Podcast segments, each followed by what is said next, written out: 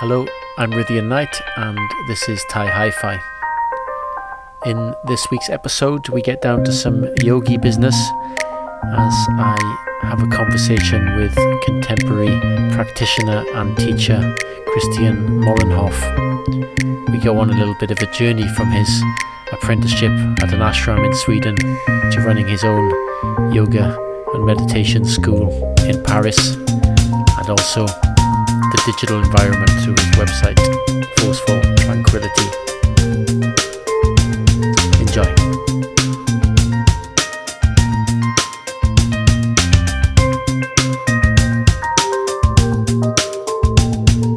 Christian, I'm so glad you've joined me. I've been looking forward to doing this podcast with you for quite some time. We've uh, we've done it. Uh, yeah, thank you for having me on. Um, you're not in your usual uh, haunt in Paris today, Christian. Uh, where are you? No, I'm in the in the Pyrenees, in the south of uh, France, in the mountains. I've gone out of town for some days to recharge my batteries. I have some friends who have uh, a yoga center here, so I'm um, I'm staying with them. Mm-hmm. It's been a long time since I've stepped in the Pyrenees. Uh, how is how is it there today? What what does it look like when you look out the window? Well, it looks great actually. Blue sky, mountains on the horizon, snowy mountain tops. Uh, it's I think it's around zero. Yeah, it's a great day. Mm-hmm. Yeah, it's like an inspirational setting for recharging batteries. Is it? Uh, is it somewhere it you go regularly? I do. I, I usually in the summer, every summer for the last 10, 12 years, I've come to organize, teach yoga retreats, and occasionally I come down for my own practice as well. Mm-hmm. Great. Um, well, there's no point uh, beating around the bush. It's yoga that we kind of cemented our friendship around. Of course, that wasn't in the Pyrenees. Uh, that was in the south of Sweden some years ago. Uh, just, just for the purposes of giving our listeners, um, yeah, a bit of insight into your background, could you tell me about your relationship with Håå, the core center there?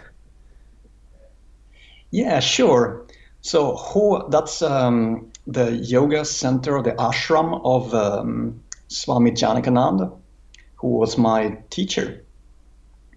It's a place where he teaches um, particularly deep going yoga retreats all the year around, especially in the wintertime. He has this three month retreat. He has been teaching it every year for around 50 years now, where he teaches the most powerful techniques of his tradition, which is the tradition of an Indian yogi called Swami Satyananda.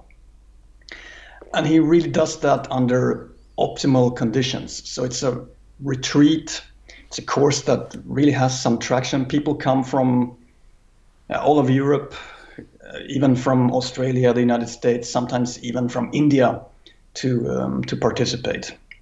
And um, I lived there for five years. I did my yoga teacher training with him, living in the in the ashram, and um, that was great. Of course, it was a very inspirational, very inspiring place to to live as a young yoga teacher aspirant, both for the for the powerful teaching that was going on, but also for all the interesting people that came and uh, and participated in the courses. Uh huh. Yeah, you know, you sometimes see uh, yoga teacher trainings pop up. I do. I see that on my feed. They pop up. You know, go here for two weeks and become a yoga teacher. So five years sounds like um, a serious time investment, Christian. Yeah, yeah, it is. But I mean, it's it's like with the yoga teacher training, as with everything else, you sort of when you the bigger the investment you make, the more you get out of it. And of course, a a two week or a one month yoga teacher training is not the same as if you really go for it over several years. Mm-hmm. Of course, one of the uh, maxims or, or words I see centered around the Håå Center is, is very much focused on yoga in daily life. It's like a big emphasis. So it's not something that just occurs on the on the mat or in the meditation hall in the morning. And you know, when I think back to the, my time there, um, I remember you being in the kitchen a lot. Yeah, that's right. I was the I was that was my main karma yoga to be the, the chef in the kitchen. Mm-hmm. That's right. Tell me a little bit about your understanding of karma yoga. You know, it's a funny if you, if you're not familiar with that word, it can sound a little bit strange. Yeah, tell me about karma yoga and and and cooking. Yeah, well, karma. I think there's many different dimensions to to karma yoga, but basically it's about um, doing uh, what do you call that voluntary work. You know, you you, you work. Uh, you it's it's the the yoga of action simply. Action yoga. You you you work with a with a task and you give that task your full attention and uh, the main purpose of um, of doing it is just doing it rather than to get something out of it for yourself in the end. You you immerse in the in the in the action and you you're f- focused on the in the moment in the in the in the action mm-hmm.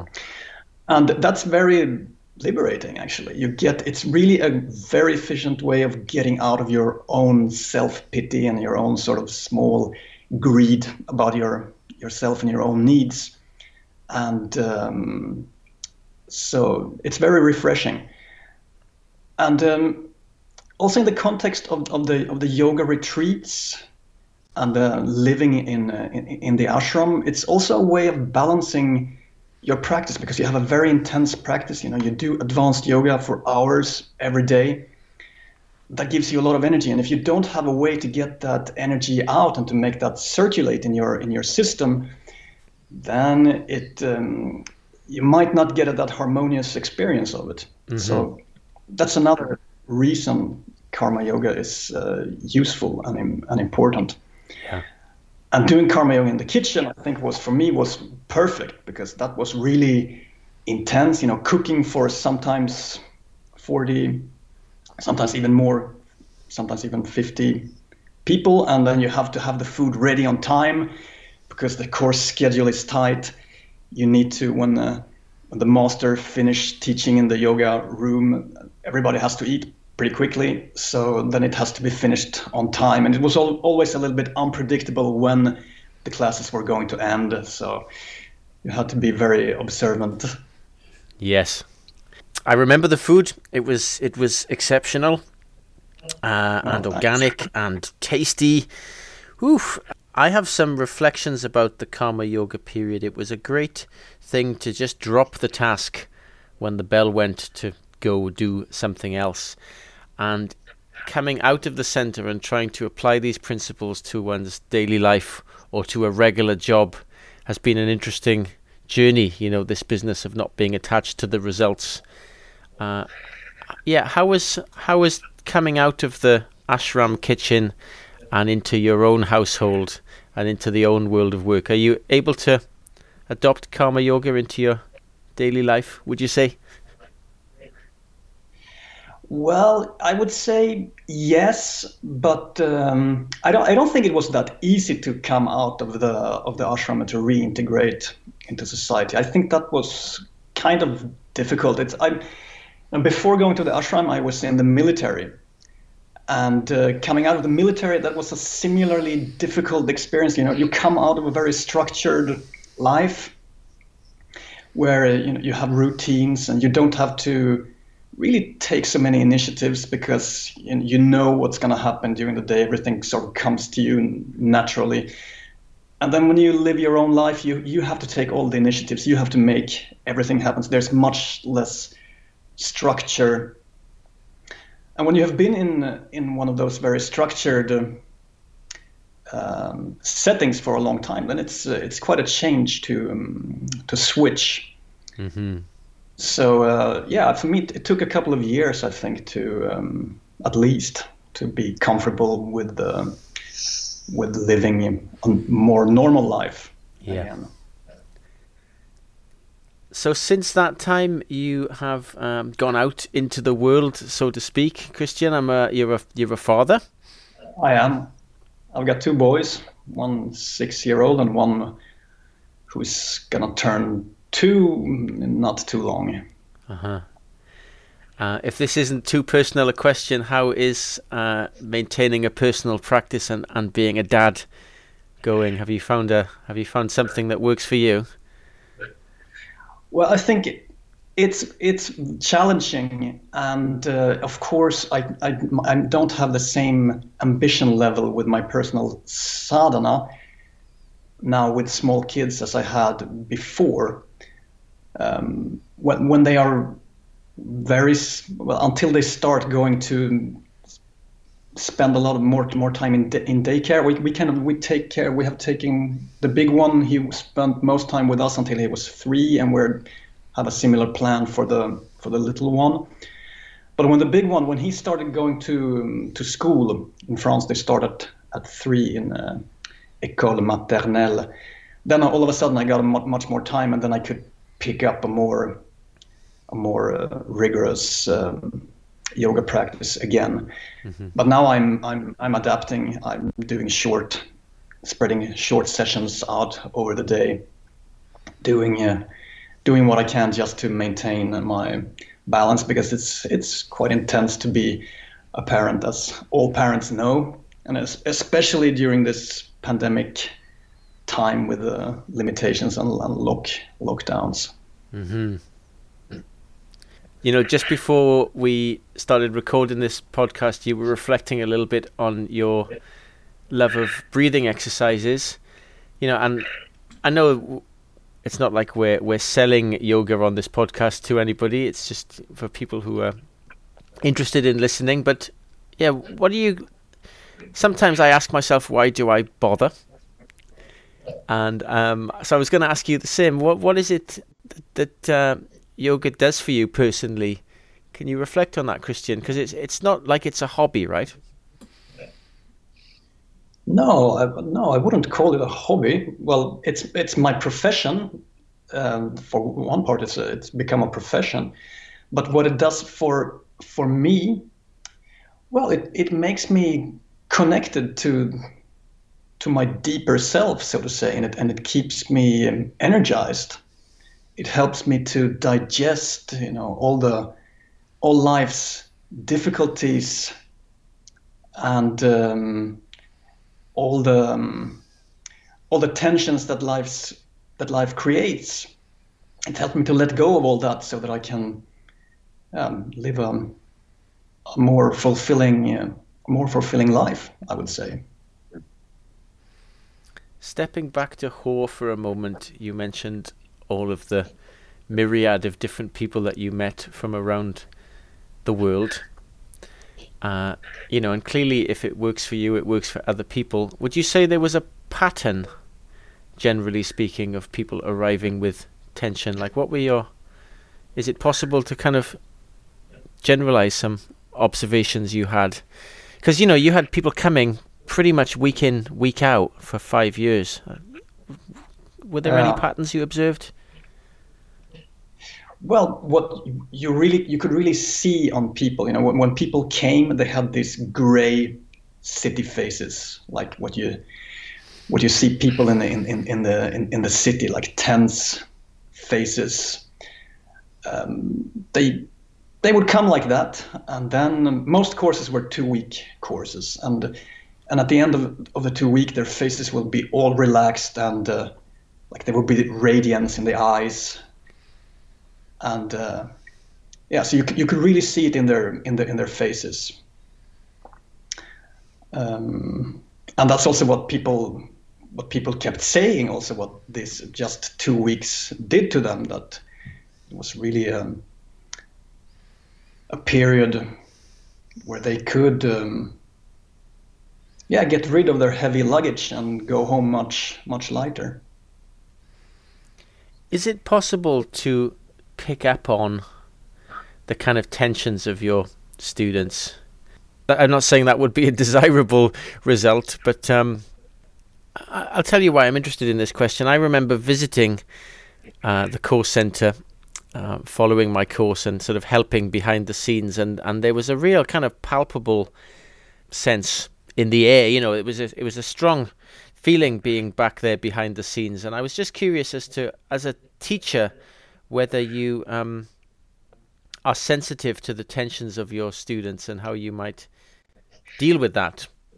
Mm, that's a good question. It's an interesting question, and and absolutely, um, what you felt, it's what everybody felt feels behind the, the courses. You really because there are there there are no like there are no strictly personal thoughts or or feelings when you're it's it's all it's all kind of goes beyond your yourself.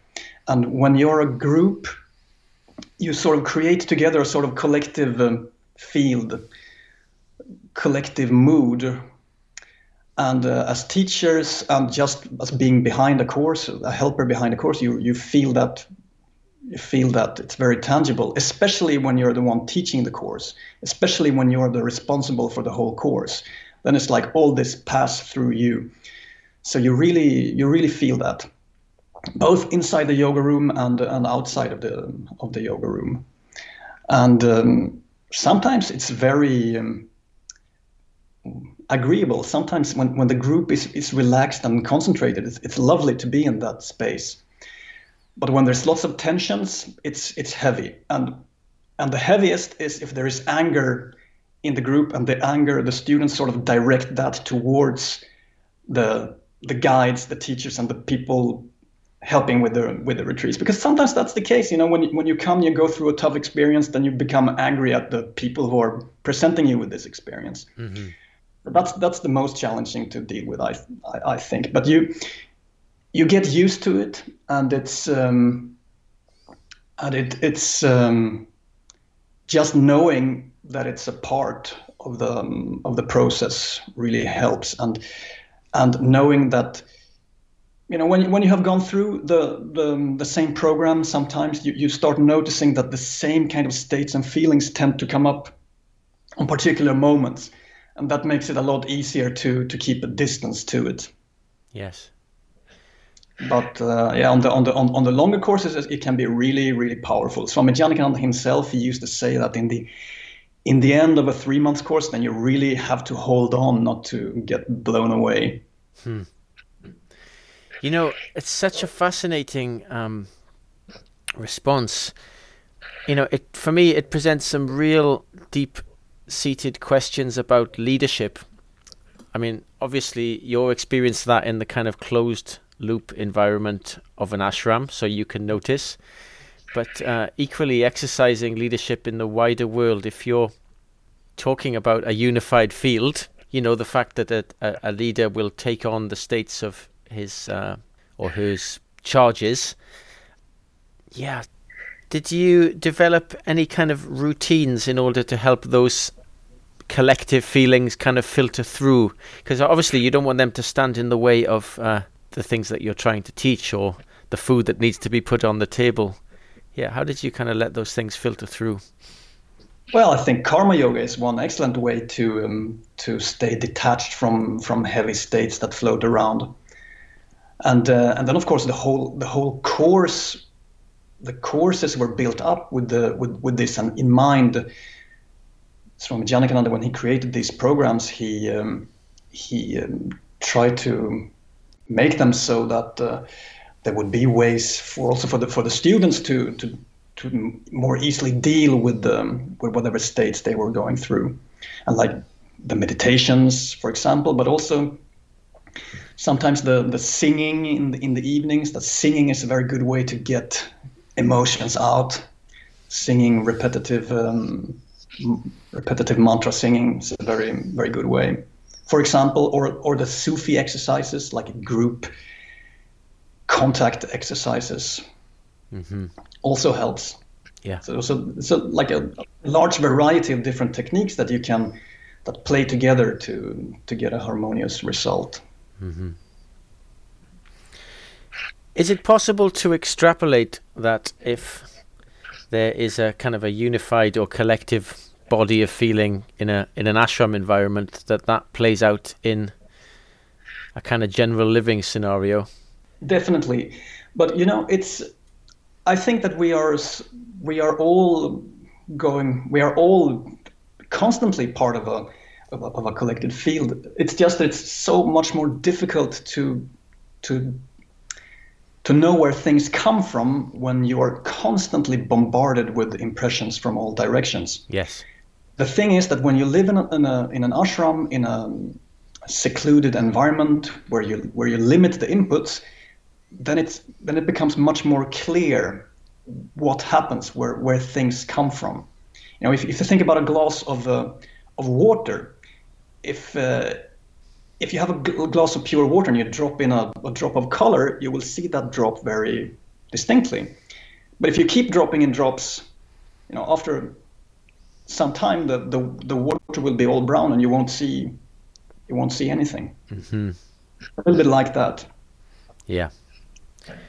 Yeah, I hear that.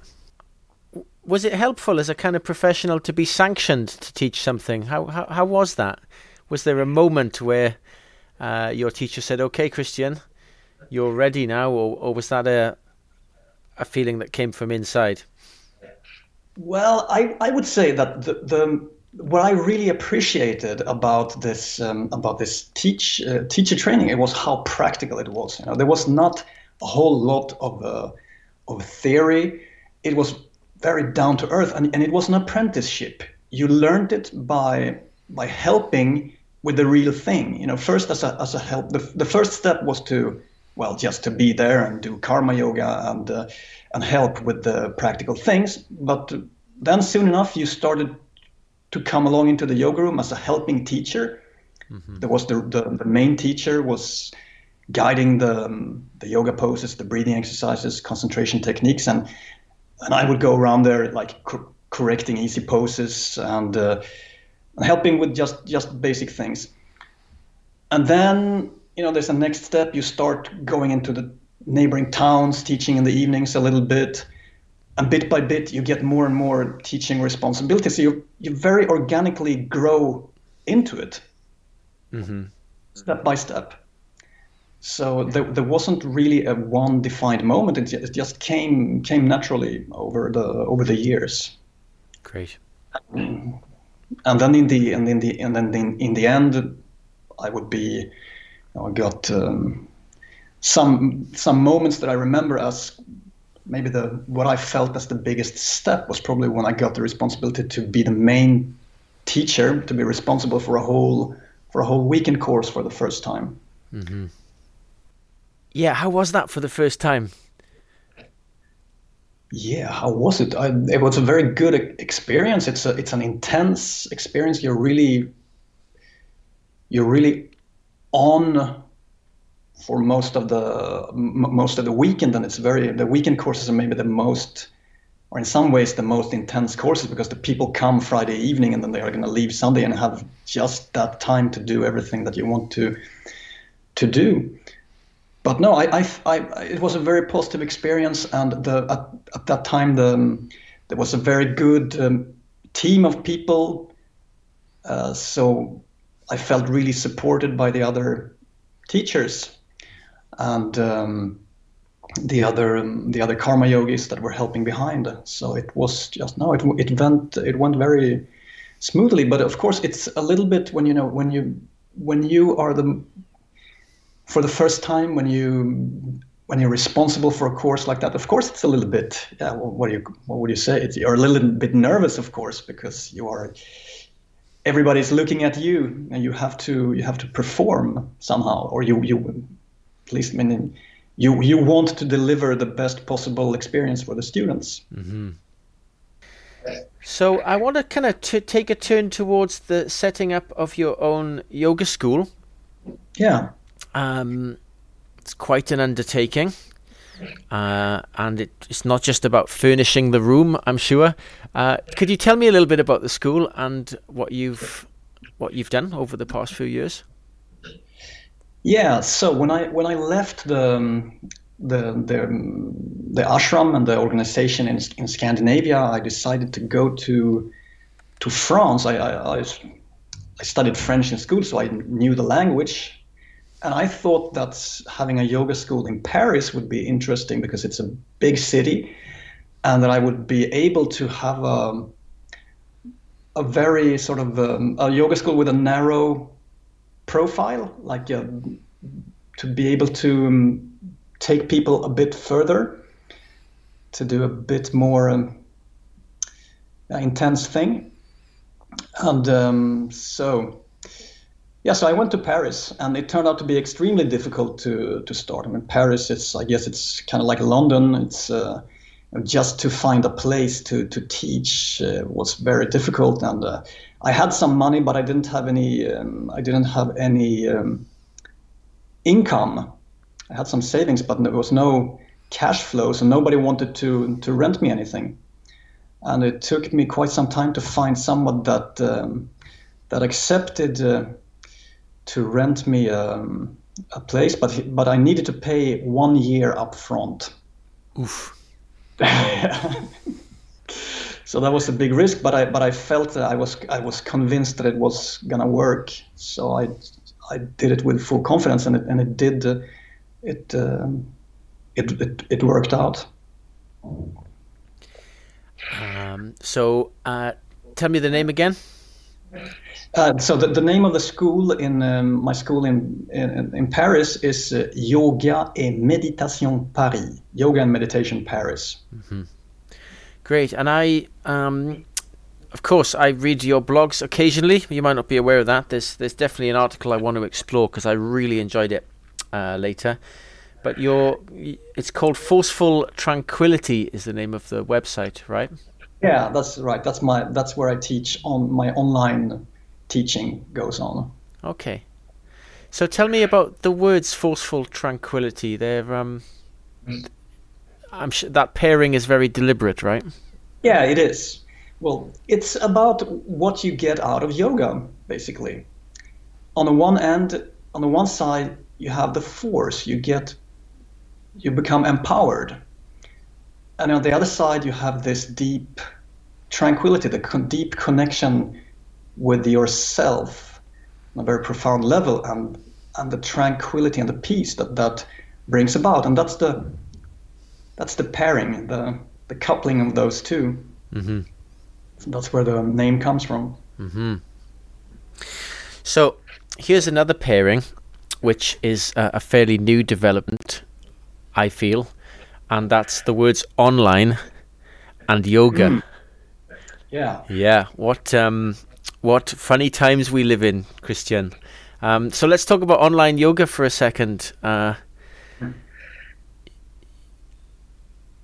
yeah, that's that's interesting. I, I personally I was very hesitant for um, both for, for my for my website, but and then when when the pandemic came and the the Zoom courses started, I was it took me quite some time to accept the idea of um, of teaching in, in, in that way.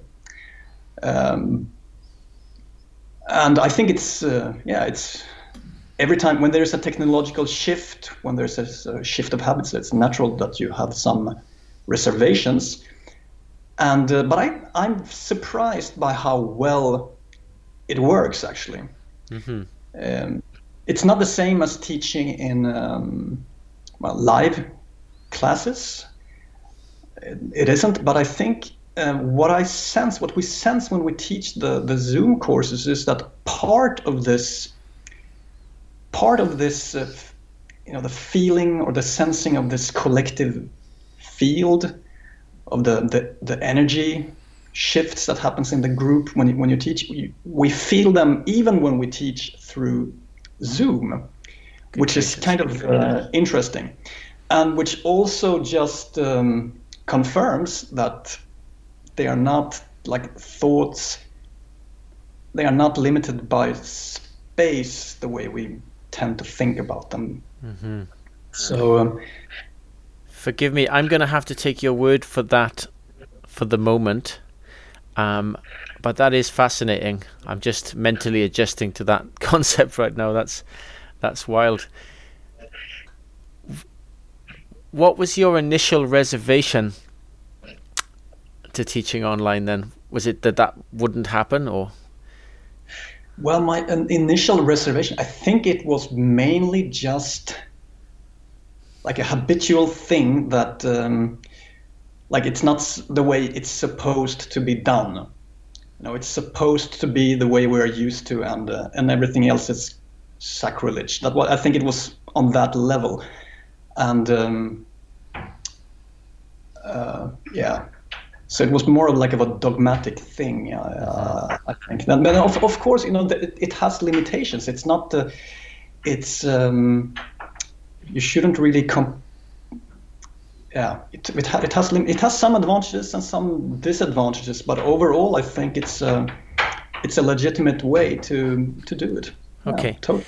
So this is sort of a live, real time instruction uh, with a different students being on a Zoom call. Is that is that right? Yeah, that, that, that's not how I do it on my website. There, then, then it's recordings. But the way we have gone over since the yoga school in Paris closed down because of the restrictions, that's ah. where we have been doing on Zoom. Okay, so you can continue your relationship with your students by by meeting that way. Exactly. Got it. Got it. Um, Christian, tell me a little bit about your relationship to writing at the moment. I um, you used the word assiduous blogger recently, and I didn't know that was something that you really loved. Um, yeah, tell me about your relationship to, to writing right now. Yeah, well, I, assiduous blogger. By that I mean that I'm publishing an article every week on my on, on my blog. I've said that, yeah, like with you and your your podcasts, if you know you have to you set the objective to do it, then you, you have to stick to it. So that's a way to motivate yourself. And uh, no, I'm I'm writing about about yoga. I think I have a, I have a I realized that I have a lot of things that I want to say and that I want to share about yoga. And I've I've been in this field for more than twenty years, and um, yeah, it it comes naturally to me that I want to um, to express myself about it. So that's mm-hmm. that's what I'm doing. I particularly appreciated the one um, which talked about the placement of the tongue in the soft palate. Uh, yeah. What was the name of that article again? It was it was great. It's uh, it's called Khechari Mudra: The Revival of the Space Walking Seal. That's right. It was. I think it was the space walking seal that appealed to me. I was like, I'm reading that. You know, it had a touch of the the Star Wars to it. Yeah, it um, does. um, yeah. So that that kind of drew me in. Um, but one of the things I really appreciated, Christian, if you don't mind me paying you a compliment, is that you took something that is often a bit mysterious and hidden, and you made it very practical and grounded, as opposed to something wacky and way out. And uh, clearly, mm. you'd had hmm. to do quite a lot of research. So, yeah, tell me a little bit about Khechari Mudra right now and uh, why you felt it was important to talk about it. Yeah, well, Khechari Mudra, it's an important um, yogic uh, practice. It's also quite widespread in its simple form. It's about folding your tongue backwards in your mouth and to rest it on the soft part of the, of the palate. You touch the, the roof of your mouth from the, from the inside with your tongue. And this is a practice that is in the in the old yoga scriptures. It's said that um, it stimulates certain energy flows, and it's supposed to be a very powerful practice. And it's uh, in my case, I, I liked doing it, but uh, I couldn't relate to it as one of the most powerful practices. But it happens to be so that this version that m- most of us get taught, the widespread version, is actually a simplified version of the of the Khechari Mudra. What what they say about it in the old yoga scriptures is actually that you should be able to push your tongue further back and to uh, get it all the way into the nasal pharynx to actually move the tongue above the palate, which for most people is uh, impossible to do because of the the, the frenulum. I know what you mean by the frenulum. It's the cord underneath yeah. my tongue. Okay, yeah. Exactly. exactly.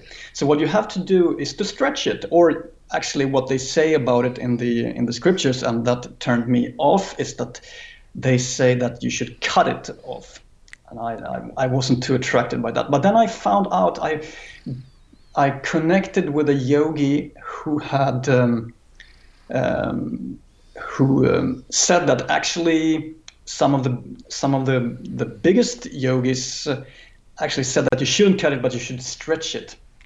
So within um, some from takes from some months to some years to stretch it so that you can get your tongue in, in, in, place. And I and I did that. I started stretching my tongue twice a day for five minutes. And within less than a year, I managed to get the tongue in above the above, above the um, the palate, mm-hmm. and it was very interesting.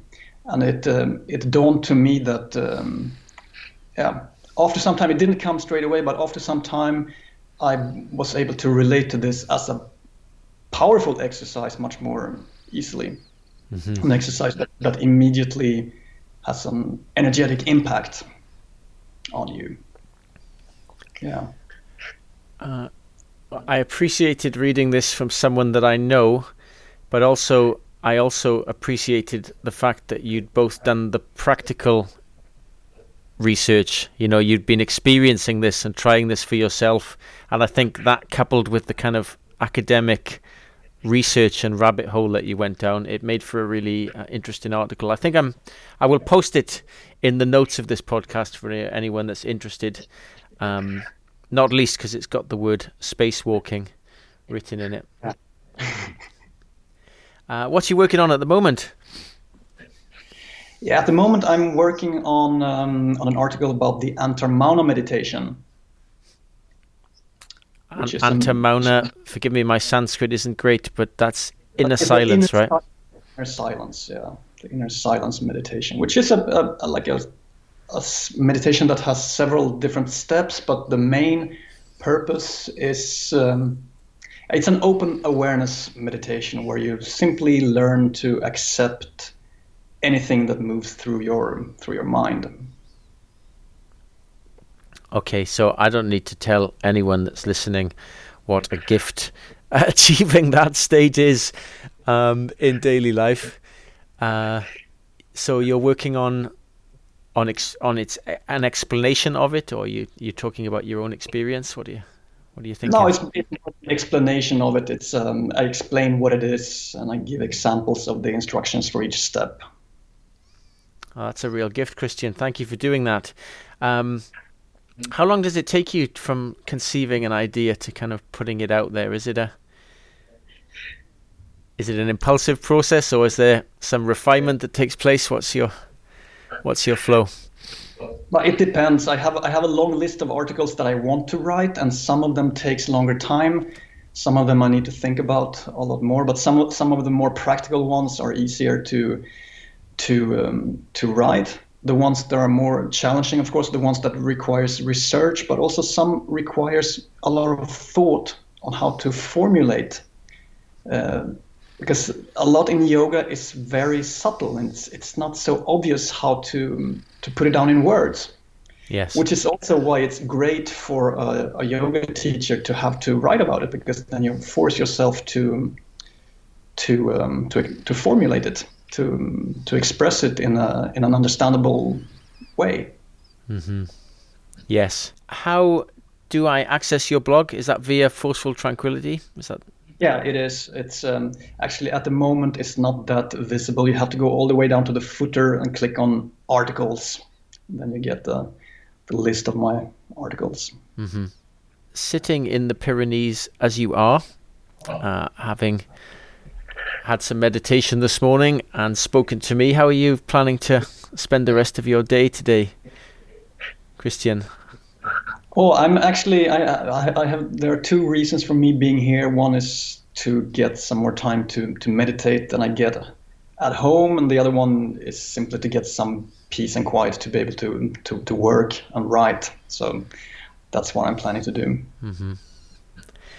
And have you set it's for me? It's been quite difficult to kind of vision forward into the year in terms of what I want to achieve practically. Um, how is that for you? Have you set any sort of goals or aspirations for this year with your with with the school or with your work? What, what do you think? Well, with the school, it's, it's difficult. I'm, now my ambition is just to survive this um, this COVID period. It's uh, it's lots of uncertainties. We don't know exactly how how the world is going to look afterwards. So when it comes to the yoga school, it's just about living through the uncertainty. Mm-hmm. And with my with my web, website, then yeah, I, I, would like it to become more widely known. So that's my that's my goal for for the website. Mm-hmm. What are you grateful for today? What am I grateful for today? Well, I think I'm grateful grateful for a lot of things. I'm very grateful for having the opportunity to um, to work as a yoga and meditation teacher. I think that's a really fantastic thing that I have uh, that I've had this I'm, that I'm on this walk of uh, of life. But then I'm also I'm also thankful for being a father and a, and a husband. And that's another very yeah, I didn't I didn't expect actually to be a father. I expected to stay uh, yeah, to go on with this um, more focused yogic, like sannyasi style life.